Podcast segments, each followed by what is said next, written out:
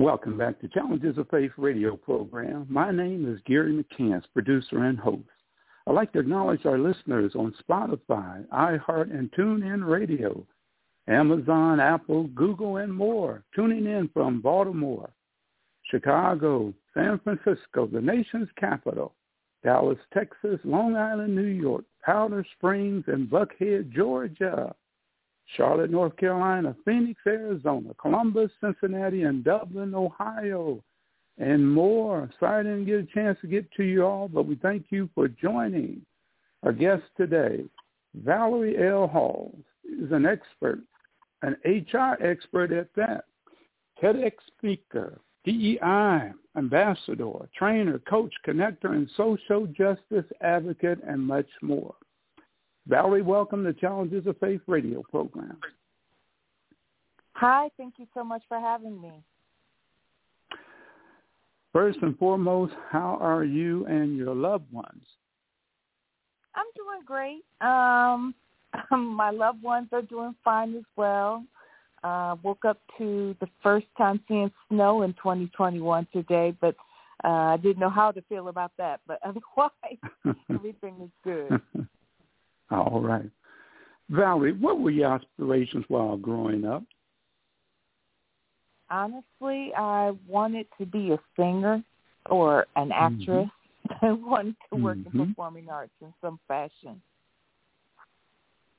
Well, you know, before you get off the uh, program, you never know. A listener may have a request or two. They may want you to sing a song. Hear those vocal cords.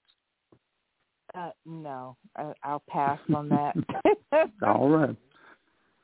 Valerie, why did you pursue and obtain your BS in social psychology?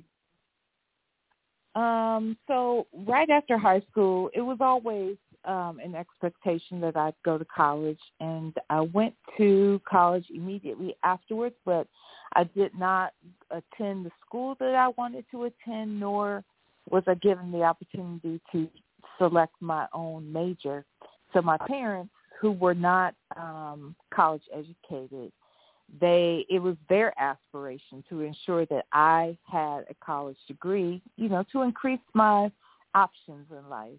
And um, they pushed me to go to college. I wanted to go to Spelman University, Spelman College at that time, um, in Atlanta, and um, because I lived in Ohio and was born and raised in Ohio, um, that did not go over well with my mother. She felt that that was just too far away. So I went to a school that was nearby, uh, very nice uh, private school, very good school actually, Denison University. But I just wasn't comfortable there, and they wanted me to uh, major in economics because my mom thought that that was um, going to ensure the best possibilities for me. But I wasn't good with numbers, and I hated numbers. And so here I was going to a school I did not want to be at, studying something I wasn't interested in. And I eventually um, dropped out of college. And it wasn't until a few years later when I returned, um, by the time I returned, I was engaged to be married my husband at the time, he had a master's degree. And I looked up to him and he pretty much um wanted to know why it was that I dropped out and, you know, what where did I lose interest? And what he explained to me at that time was that, you know, very few majors have a concentration in anything. Like um if you were to study business, it doesn't necessarily mean that you could run a business. Um, it's very generalized. You know, he suggested studying something that would be more concentrated um, and something that would relate to what it was I wanted to do. And at the time, I knew I wanted to be a trainer. I at least come to that conclusion. But a lot of doors were being closed um, because I didn't have a degree. And so when I started to think about, okay, what can make me the best trainer possible? Um, maybe if I studied um, uh, human behavior and had a better understanding of that, then maybe I could persuade people, motivate people, uh, develop people um, in the way that I hope to. So as I looked at different um, majors, I looked at social psychology as being one, and um, it just it just made sense to me at that point. So that's why I studied social psychology. Excuse me. All right. Let's see now. So listeners, we're going to unpack that because there's somebody out there that has the same aspirations, maybe took the same sojourn or will be. So Valerie started off wanting to use her vocal cords, and of course, um, uh, out there in the the acting world at the same time, um, with the desire, and of course, uh, her beloved parents, and as she indicated, the beloved mom wanted her to um, uh, continue on the both of them from an educational standpoint. And though they may not have had a collegiate degree, they had sanctified common sense that's gotten a lot of mm-hmm. people a long way. And then all of a sudden, as she continued her sojourn, you know, she wanted to get into the head knowledge of individuals at the same time. And as you so heard her share as relates to uh, the individual who was her husband that was in her life, got her to thinking, pondering about her own sojourn from the collegiate standpoint. But as you also heard her mm-hmm. share as relates to the private college and the fact that her beloved mom wanted her to go to the financial standpoint, you know, because you got to look toward the future, and there's nothing wrong with that from the moolah standpoint, understanding how it all works, and then how it all applies to your own life. Valerie, you continue your education sojourn and obtain your master's. Why human resources management? Well, because um, so it probably goes back a little further. I knew that I wanted to be a motivational speaker and trainer. And so when I thought about what studies would help me uh, achieve those dreams, um, or where would I get the most practice, or where could I utilize those skills best, it just made sense to study something in the area of human resources. Um, after I finished my degree, I was 35 when I finished my bachelor's degree and I had a fire burning and so I immediately jumped into a um master uh, what MSA in leadership at Central Michigan. I did not finish that degree um because I actually uh, took on a job with DeVry University and while I was working there as a student success coach, I was offered the opportunity to attend uh, Keller Management School or Keller Graduate School of Management. Um, and I decided, well, let me utilize this opportunity to get a free degree. Um, and so I transferred my credits over um, as much as I could, and I finished up there, and I ended up studying uh, human resources management. And knew that my focal point would be uh, you know, training and development. So that's why um, I achieved, you know, went to achieve that that degree. All right. So listeners, again, uh, irrespective of the parents, she still was able to really um, um, head toward uh, what they desired at the same time while achieving what she wanted. Remember, Valerie was mm-hmm. talking about her desire was to motivate, and that's where we'll head in a little bit. And at the same time, she was able to obtain that degree from a free standpoint while achieving all that needed to be achieved while moving forward. But Valerie, what were some of your challenges while studying to obtain both degrees? Well, um, while I uh, was working on both my undergrad and my graduate degrees, I actually was a single mom. I'd gotten a divorce, so I was a single mother. I was working a full-time job and sometimes working a full-time job and a half. And then my son was very active. Um, we were both active in church. Uh, we were both um, involved with his AAU basketball, and he had been playing probably basketball since fifth grade and traveling in the summers. And so I was really involved with the um, the basketball program that he was a part of. Um, that helped me with finances because I didn't have to pay for his participation because I was doing, you know, paperwork for the program. So here I was managing um, my work life Um, at times I was speaking and traveling um, around the state and uh, in the surrounding states as well, going to speak at high schools and colleges, while also uh, trying to do my best to parent and then manage the responsibilities of my son. So it was a lot to juggle at that time, but I was determined to do it. All right. So motherhood, beloved son, still from that motivational standpoint. And at the same time, you know, having listened to uh, your husband at that time as relates to business and management and so forth, you're still headed toward that way, but you have a lot to juggle as a single mom. A lot of men, we don't understand that. Those ladies out there in your life got a lot going on while trying to move forward in their own life. So let's now turn towards your practical experience. Valerie, now it's time for the workaday world. As a result of all that gain head knowledge, you've been blessed to obtain a wealth of it. For the listeners, again, who are aspiring to pursue specific studies in school or employment-wise, would you take a moment and share your diverse and powerful roles that you've held leading up to now? Well, um, I mentioned that while I was um, while I was pursuing my master's degree at Keller Graduate School of Management, um, I was working full time. Um, at that time, it was a brand new role for the university. It was considered a, a student success coach, and uh, that required, you know, pretty much guiding and directing, advising students once they um, would come on board as a freshman at DeVry, and then you sort of walk them through the matriculation process. Um, from there, uh, around that time, my son was uh, leading up to uh, graduate from high school, so he was deciding that he wanted to go to college in California.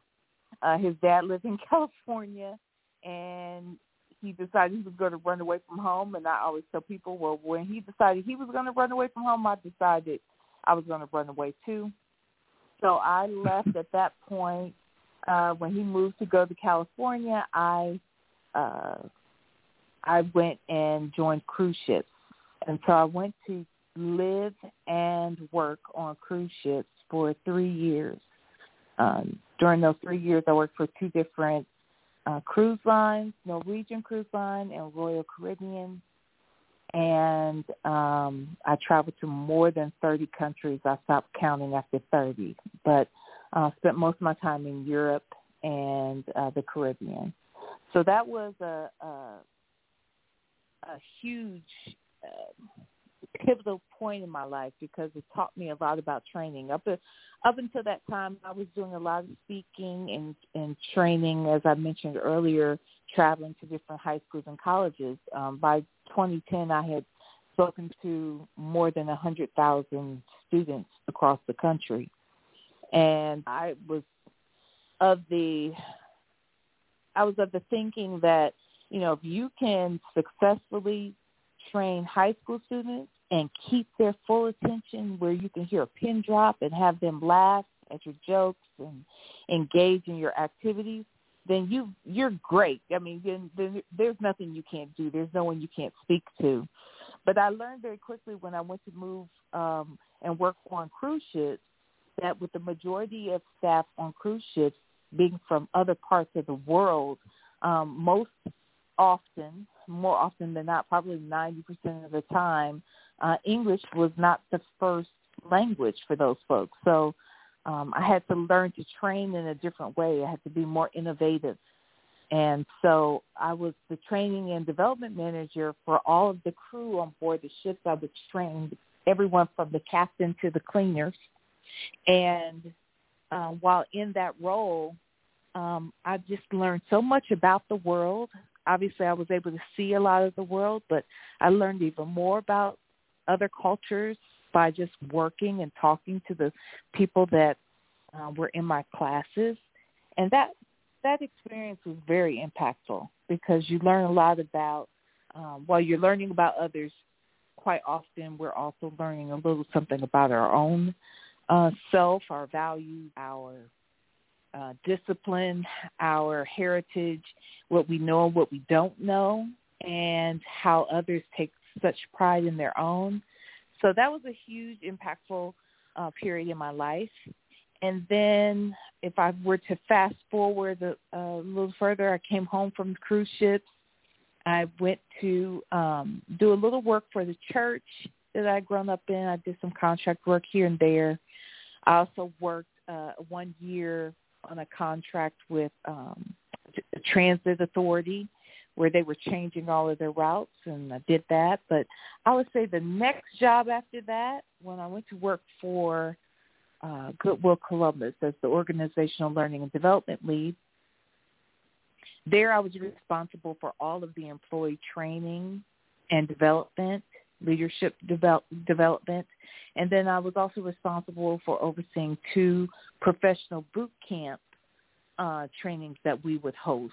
Uh, the boot camps were two weeks each um, session, and they were offered at two different places in our city uh, to our community members who were looking to transform their lives, looking to um, pursue a career, not just a job. And um, they learn everything from soft skills to interviewing to writing a resume to the um, to learning new digital skills, upskilling themselves there as well, learning about Google Classroom or Google Suite. And um, so we have them stretching themselves, um, really practicing so that they can nail an interview and really giving them some direction on how their skills and their experience fit into what could become their career. And um, so that was a great experience because not only were we teaching them these these tangible skills really and um but we were also tapping into uh, who they were and how do they get to their purpose or their why.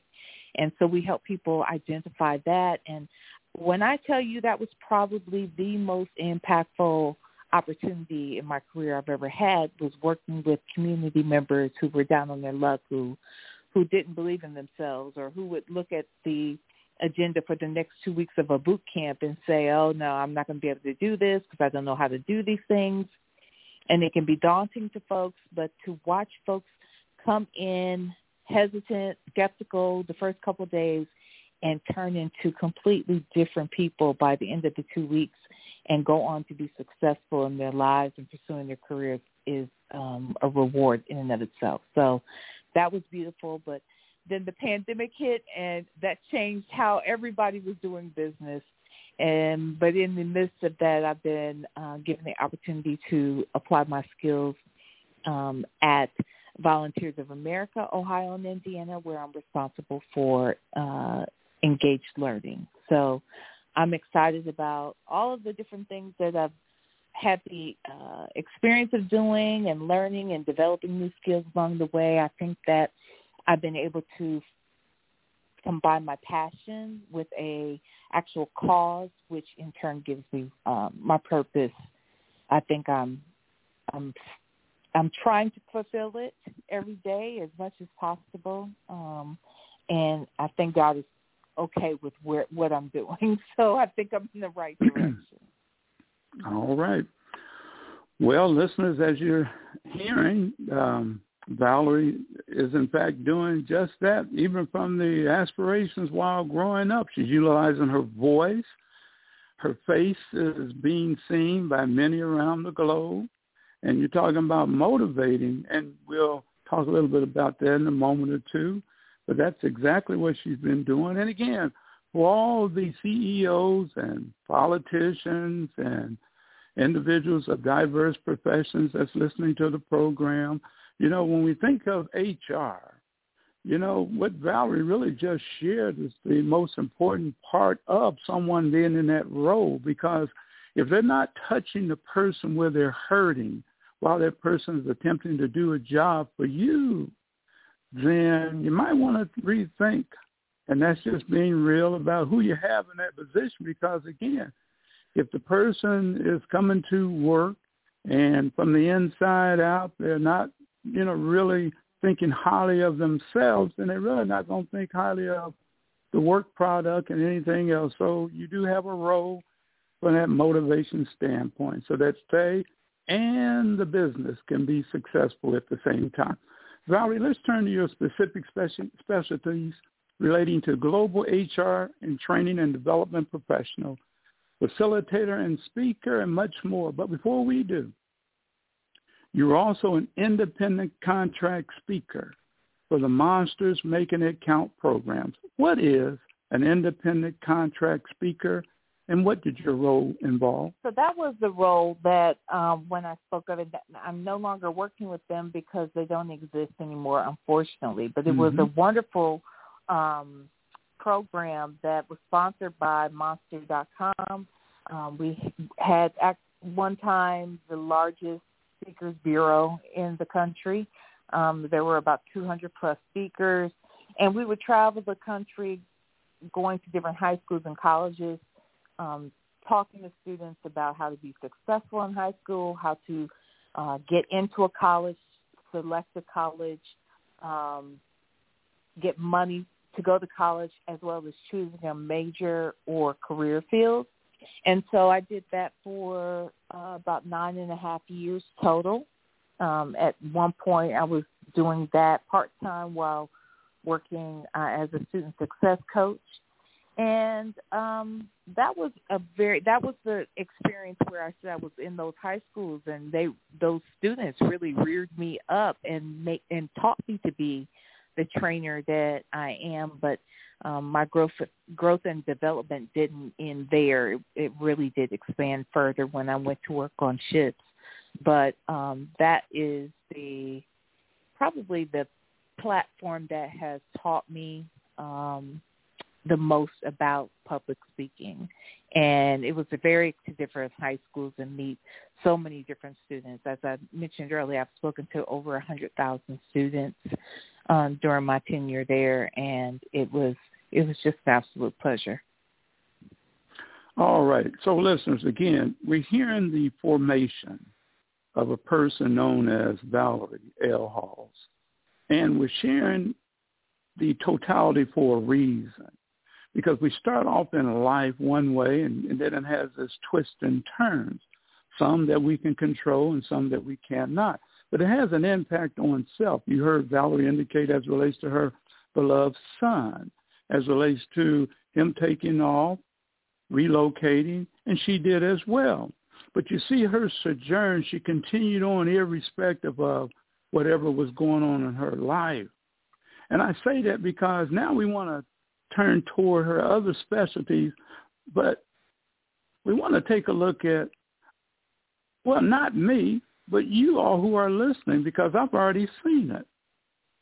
Valerie, I watched a powerful presentation that you gave in 2020 on a TEDx talk to the audience. And for our listeners, which listeners is also in the show notes, how did the presentation change your life? Well, for many different reasons. Um, the work that I was able to do um, with Goodwill Columbus allowed me to really find the courage to tell my own story of um, the trajectory of my career and how it changed, um, but how I was always on the path of doing what I was what I do today uh, even when I didn't always make the best decisions, I I do know that it, as part of my journey, it was lessons that I needed to learn. So I say all that to say that um, the TEDx talk that you are referencing um, was a talk that I did regarding reducing recidivism. And recidivism is the likelihood of someone who has committed a crime in the past to continue to reoffend. And those matters really stand out to me and impact um, my heart on so many levels. Um, one, because I've had the opportunity to meet and work with so many wonderful people who have simply just made some bad decisions either because of um, their child their childhood experiences and the circumstances in which they grew up in, some because um, they were just influenced by the folks around them in the community that they were a part of, and some just did not have the best coping skills. Um, and while that was rewarding to get to know people who had made mistakes and who had um, overcome those mistakes, paid the price for those mistakes, um, I had the opportunities to help motivate them and redirect them to how they could utilize those those skills of the past for promising opportunities, legitimate opportunities for their future. Mm-hmm. And um, the reason why it it touched me so close to home is because I've been one of those people. Uh, there was a time in my life when I made a very bad choice because I felt desperate and in need, and I was killing myself working two jobs and going to two schools even at one time, and raising a son, and still not making enough money to to make sense of why I was living the way that I was living. But I was determined to give my son the best opportunities possible, and um, I didn't want to look like a failure to him or to anyone for that matter, and really fell into some really bad financial times. And uh, a friend of mine who I shared my circumstance with offered me an opportunity to add my name to an insurance claim that was not my insurance claim. So in other words, she was uh, presenting me an opportunity to commit insurance fraud. And I turned it down immediately at first, but the as days went on and more mail came in with more bills, my anxiety rose high and I fell into fear, desperation, and made a dumb choice. Now I have learned that every time in my life when I have felt fear and desperation, I don't make the best choices. But yet still I decided to make a choice in that state of mind. And because of that, I had to pay a price. Um, not immediately, but uh, few years later, I had to um, answer to that decision. And I was given probation and restitution, but it could have meant prison time. And the bottom line is that even though I didn't go to prison, my barriers to employment were very similar to someone who who may have gone to prison. Um, just having something in your background alone, even if you've never been in trouble before, um, can still be a huge barrier to employment, which in turn uh, impacts your housing and your food and your health and your health care and your family stability. Um, so I I had many rough patches along the way, um, but the work that I've been able to do and the people I've met, mainly because my focus shifts when I made that bad decision. I wanted so badly to work with people who were in similar situations as myself, and I happen to have a skill set to assist folks um, with with writing resumes and interviewing skills and motivation. And so I, I decided to apply my direction to as many opportunities as possible to help folks that um, are just as involved um, people who have faced the justice system at some point and um, assist them with allowing them to pick up their lives and move on. So I spend a lot of time um, advocating for justice-involved individuals uh, with into employers and um, hoping that employers will open their doors to folks who are able-bodied, smart, um, with skill sets that that are just being underutilized and can make a difference in someone's uh, company. And congratulations to you. And listeners, again, um, every human on this planet falls down and they have a right to get up. And again, when I come back to Valerie, it comes back to a person from the inside. And in that powerful position from an HR standpoint on any company, whether small, middle, or, or large, if the person that's occupying the position uh, does not understand or appreciate who the persons are that's coming before them to apply for a position so that they can pay forward, then you're doing your company a disservice and that potential applicant. Because again, when you're hearing Valerie Sojourn, like many others out there, irrespective of where they are on the globe, there is someone with a similar sojourn, having the right mm-hmm. to fall down, getting up, with the judge being in a position to discern whether the person is doing crocodile tears or in reality truly sorry for what they've done and then allowing them to have another opportunity to be their best in life the way that they desire to be and others that surround them who knew that they could be that way as well, especially her parents and her son and those who truly care about her in her sojourn. Again, a few mm-hmm. weeks ago, you did it again. What topic did you present and any new lessons learned? I actually, I wasn't a speaker at this last mm-hmm. um, event. I was actually uh, one of the board members of the planning mm-hmm. committee and was responsible as um, chair of the Interactive Partners Committee uh, mm-hmm. to invite folks who would come in uh, to our TEDx event and offer some interactive activities, educational activities, or just stress relievers and fun relievers um, in between our event. Typically at a TEDx mm-hmm. event, there may be 10 or 12 speakers speaking that day. And with the pandemic, uh, we decided to go with a hybrid model event.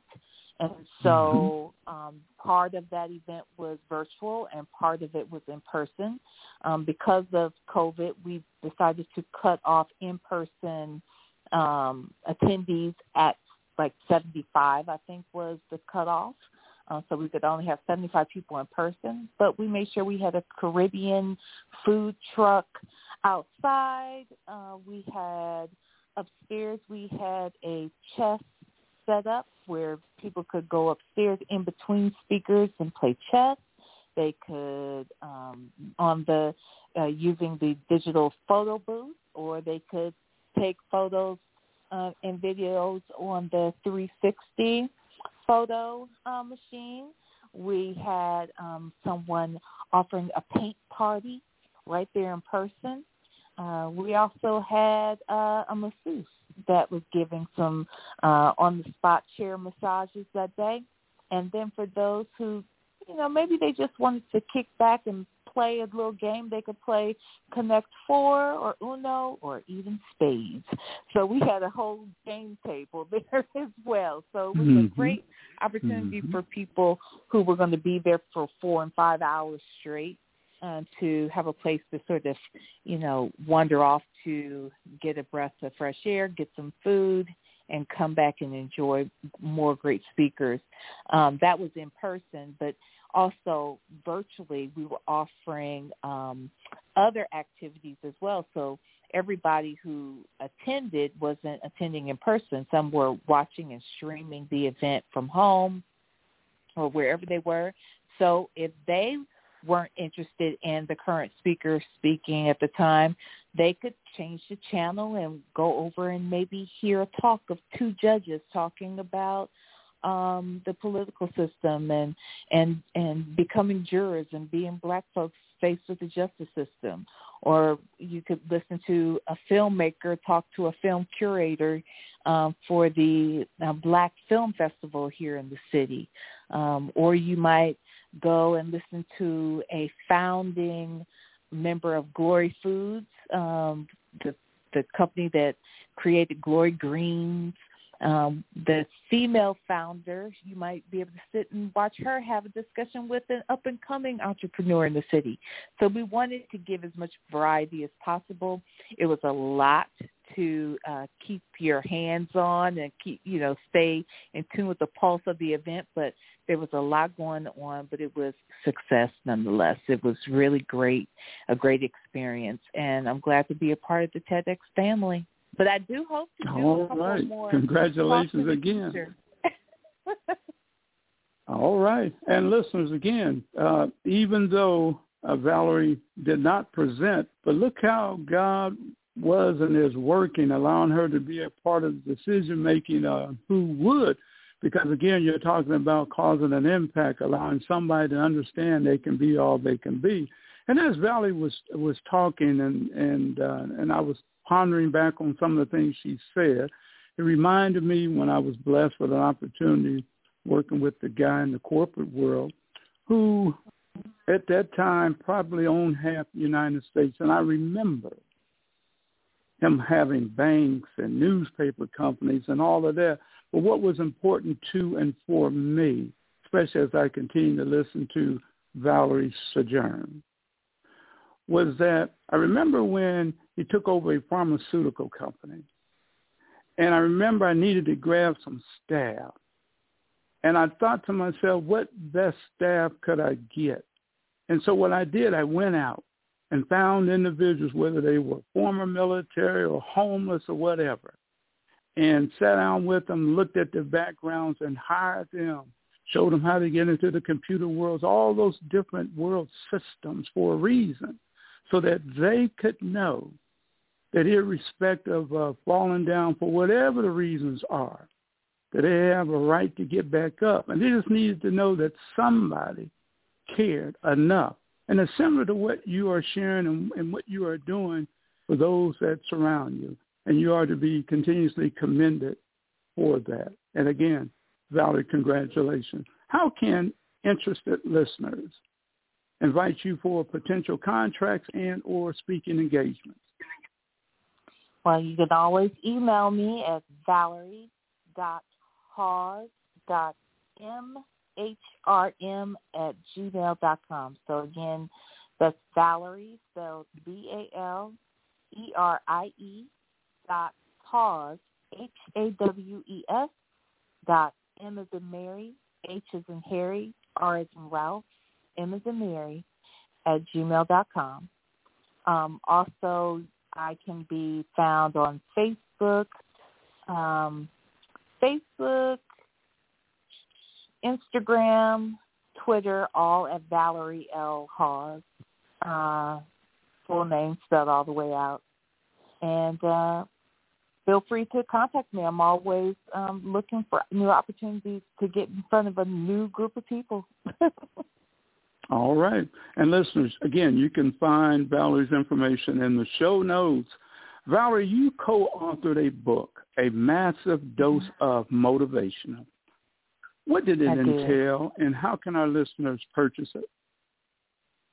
So the book was um, a collaborative um, effort. Uh, when I used to work with Monsters Making It Count program, um, one of my mentors there at the time um, was a, a gentleman by the name of Kevin Bracy.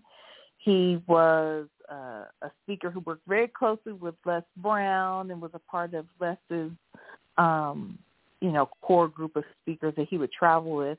And he was putting together several book projects.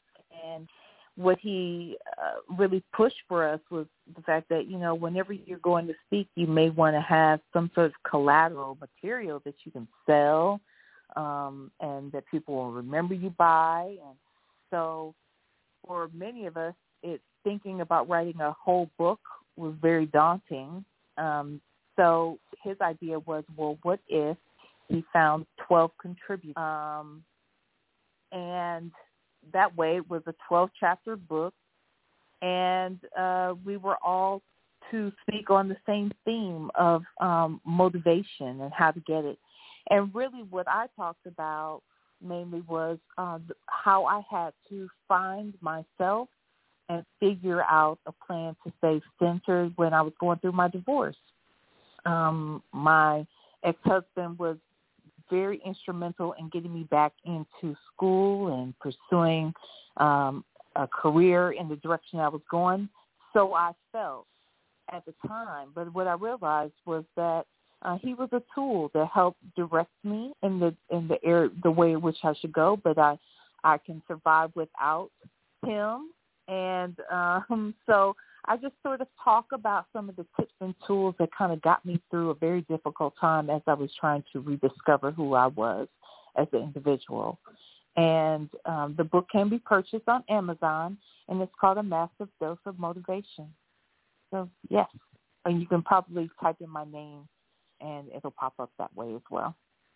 Again, listeners, uh, going back to the beginning as we started off the program, remember Valerie wanted to utilize her vocal cords, and at the same time, from an acting standpoint, and you see how through her sojourn leading up to now, that's exactly what she's been doing on behalf of the helpless, the hopeless, the hurting, the homeless, irrespective of what one's background happened to be, and been blessed. Go around the globe to all those diverse countries, meeting diverse individuals, teaching diverse individuals, so that all can help each other each other. Valerie, you have and are truly busy. You have a blog as well.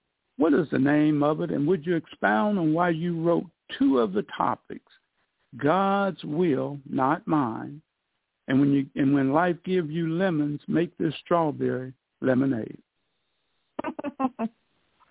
so you know, years ago I started the blog, and I have not been very good at um, trying to put together uh, a plan for how this blog was going to show up.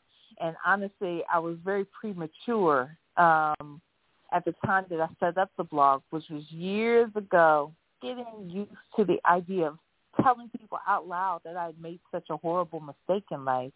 And I thought at that time that the blog would help me sort of get in front of my own story and uh, and stay in control of my own narrative of my life, what has happened, because people will use instances in your life to attack you. And I wanted to use the instances where I made those mistakes as learning opportunities that actually grew me up.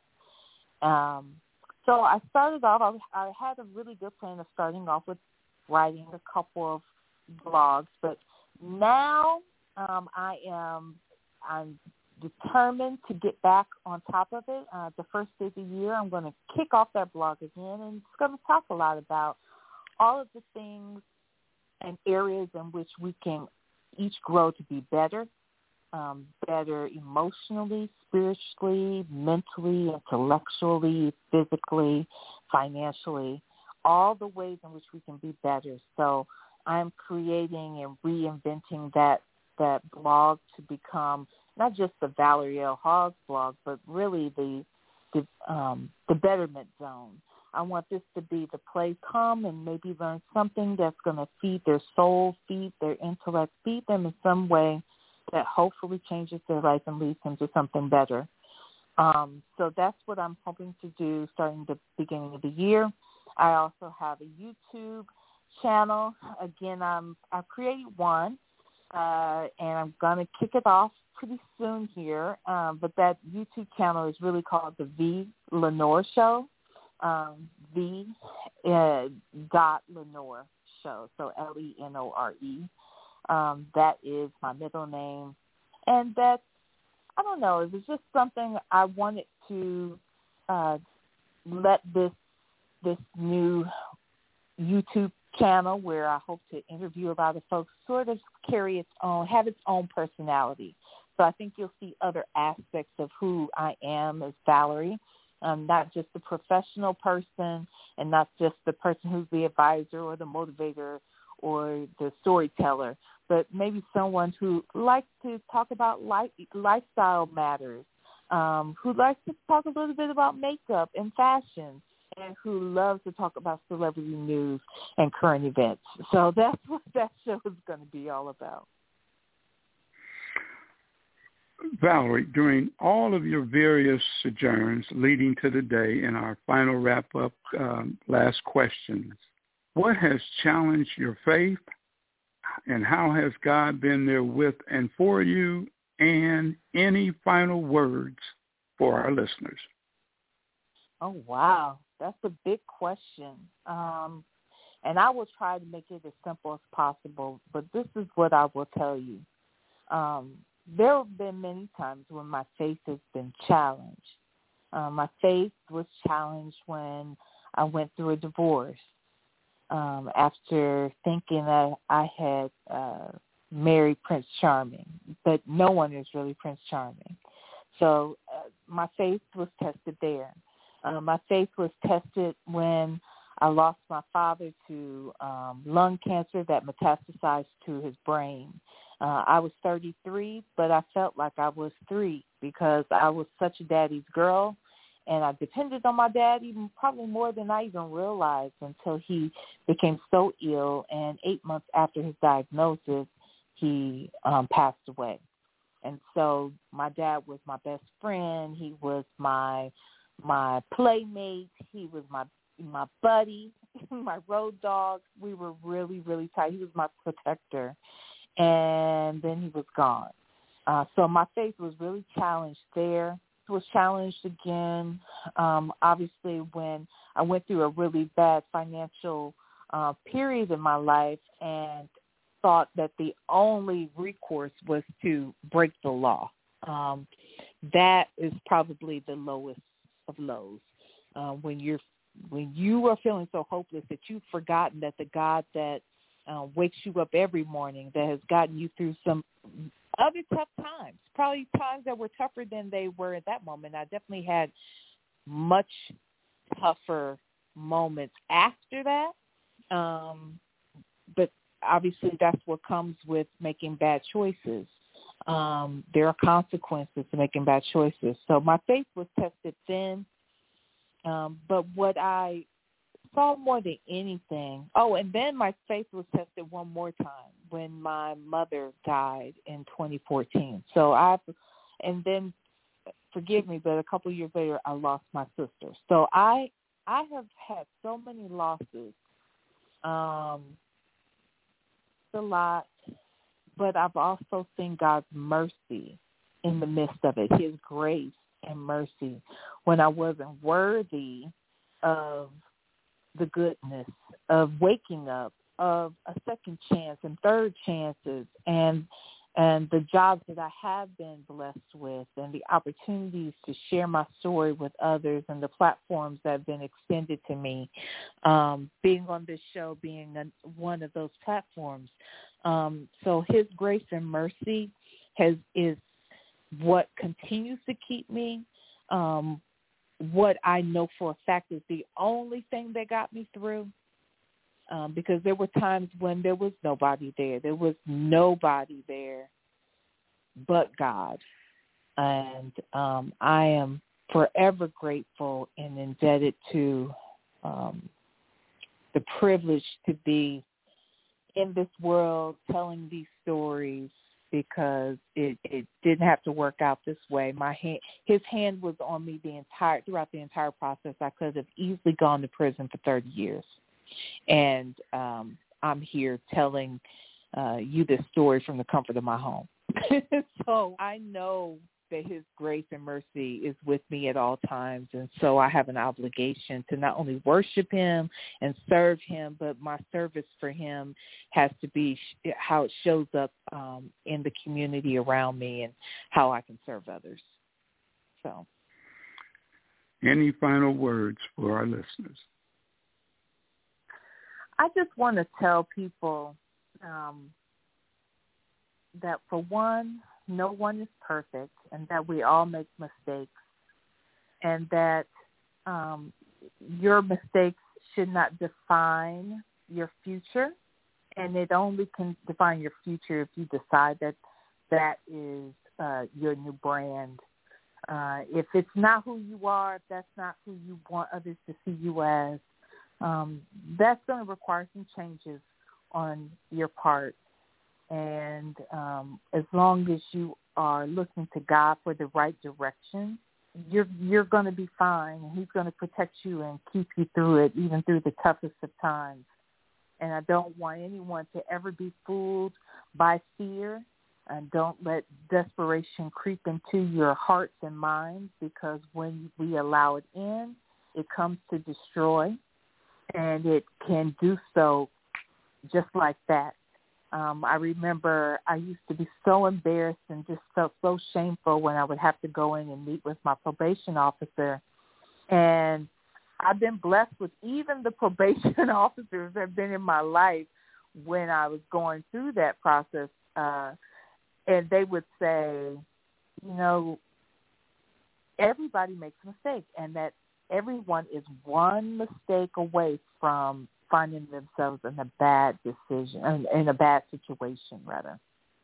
And so I say that to say that, you know, if we extend empathy towards our brothers and sisters who um, have made bad choices but have paid their price to society and paid their debt to society and that they have truly shown that they're ready for change, we have an obligation to help them.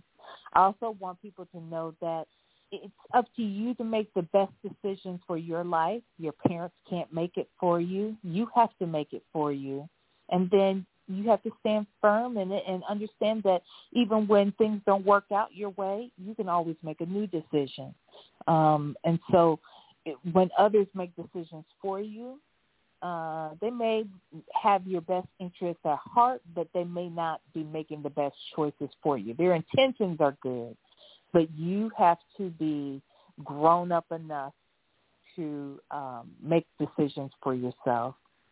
And then last but not least, I just want everyone to know that um, your life is what you make it, but we also have a responsibility to one another. And so as long as we're each growing to be the best version of ourselves and offer ourselves up to our communities to be of service to one another um, and to the generations to come so that we lay out something so that this world that we're in can be the world that we desire it to be. Um, I think that we all have to make sure that we're doing our best to contribute our most. That's all I have. All right. That is powerful enough. So listeners, here we have Valerie L. Hawes, Global HR Training and Development Professional and author. Valerie, thanks for taking the time out to come on Challenges of Faith radio program and share your powerful sojourn that I know that God's going to continue to use you to do it no matter where you go, no matter where he would have you to go so that he's glorified, others are helped and upbuilding at the same time that you keep soaring as he intended for you to be and to do when you started off wanting to utilize those vocal cords and so that your face can continually be seen around the globe. Listeners, there was a um, person that every day would walk by a monastery on their way to the store. And as they walked by, they would look and see these monks looking like they were serene, all peaceful, happy, joyous. And so each time as the person continued back and forth from the store, one day they said, you know, I'm going to stop in, in inside that monastery and ask those monks, why are they so peaceful, happy, and joyous? And the person did, and they asked the monk that opened the door the question. The monk said, well, every day we fall down, but we get up. We fall down, but we get up. And that's what Valerie is doing as she shows, not just tell, making sure that the lips are matching the shoes so that you, the listener, irrespective of where you are around the globe, will know You've fallen down. Now get up. Get up and move forward. Lovingly take a walk around yourself. Know what it's all about. And at the same time, remember, those with whom we spend our time with do determine our character. We're either going to be like them or they us. And that's what Valerie was sharing as relates to her sojourn. Thank you for tuning in to Challenges of Faith radio program. I'm Gary McCants. Thank you, Gary.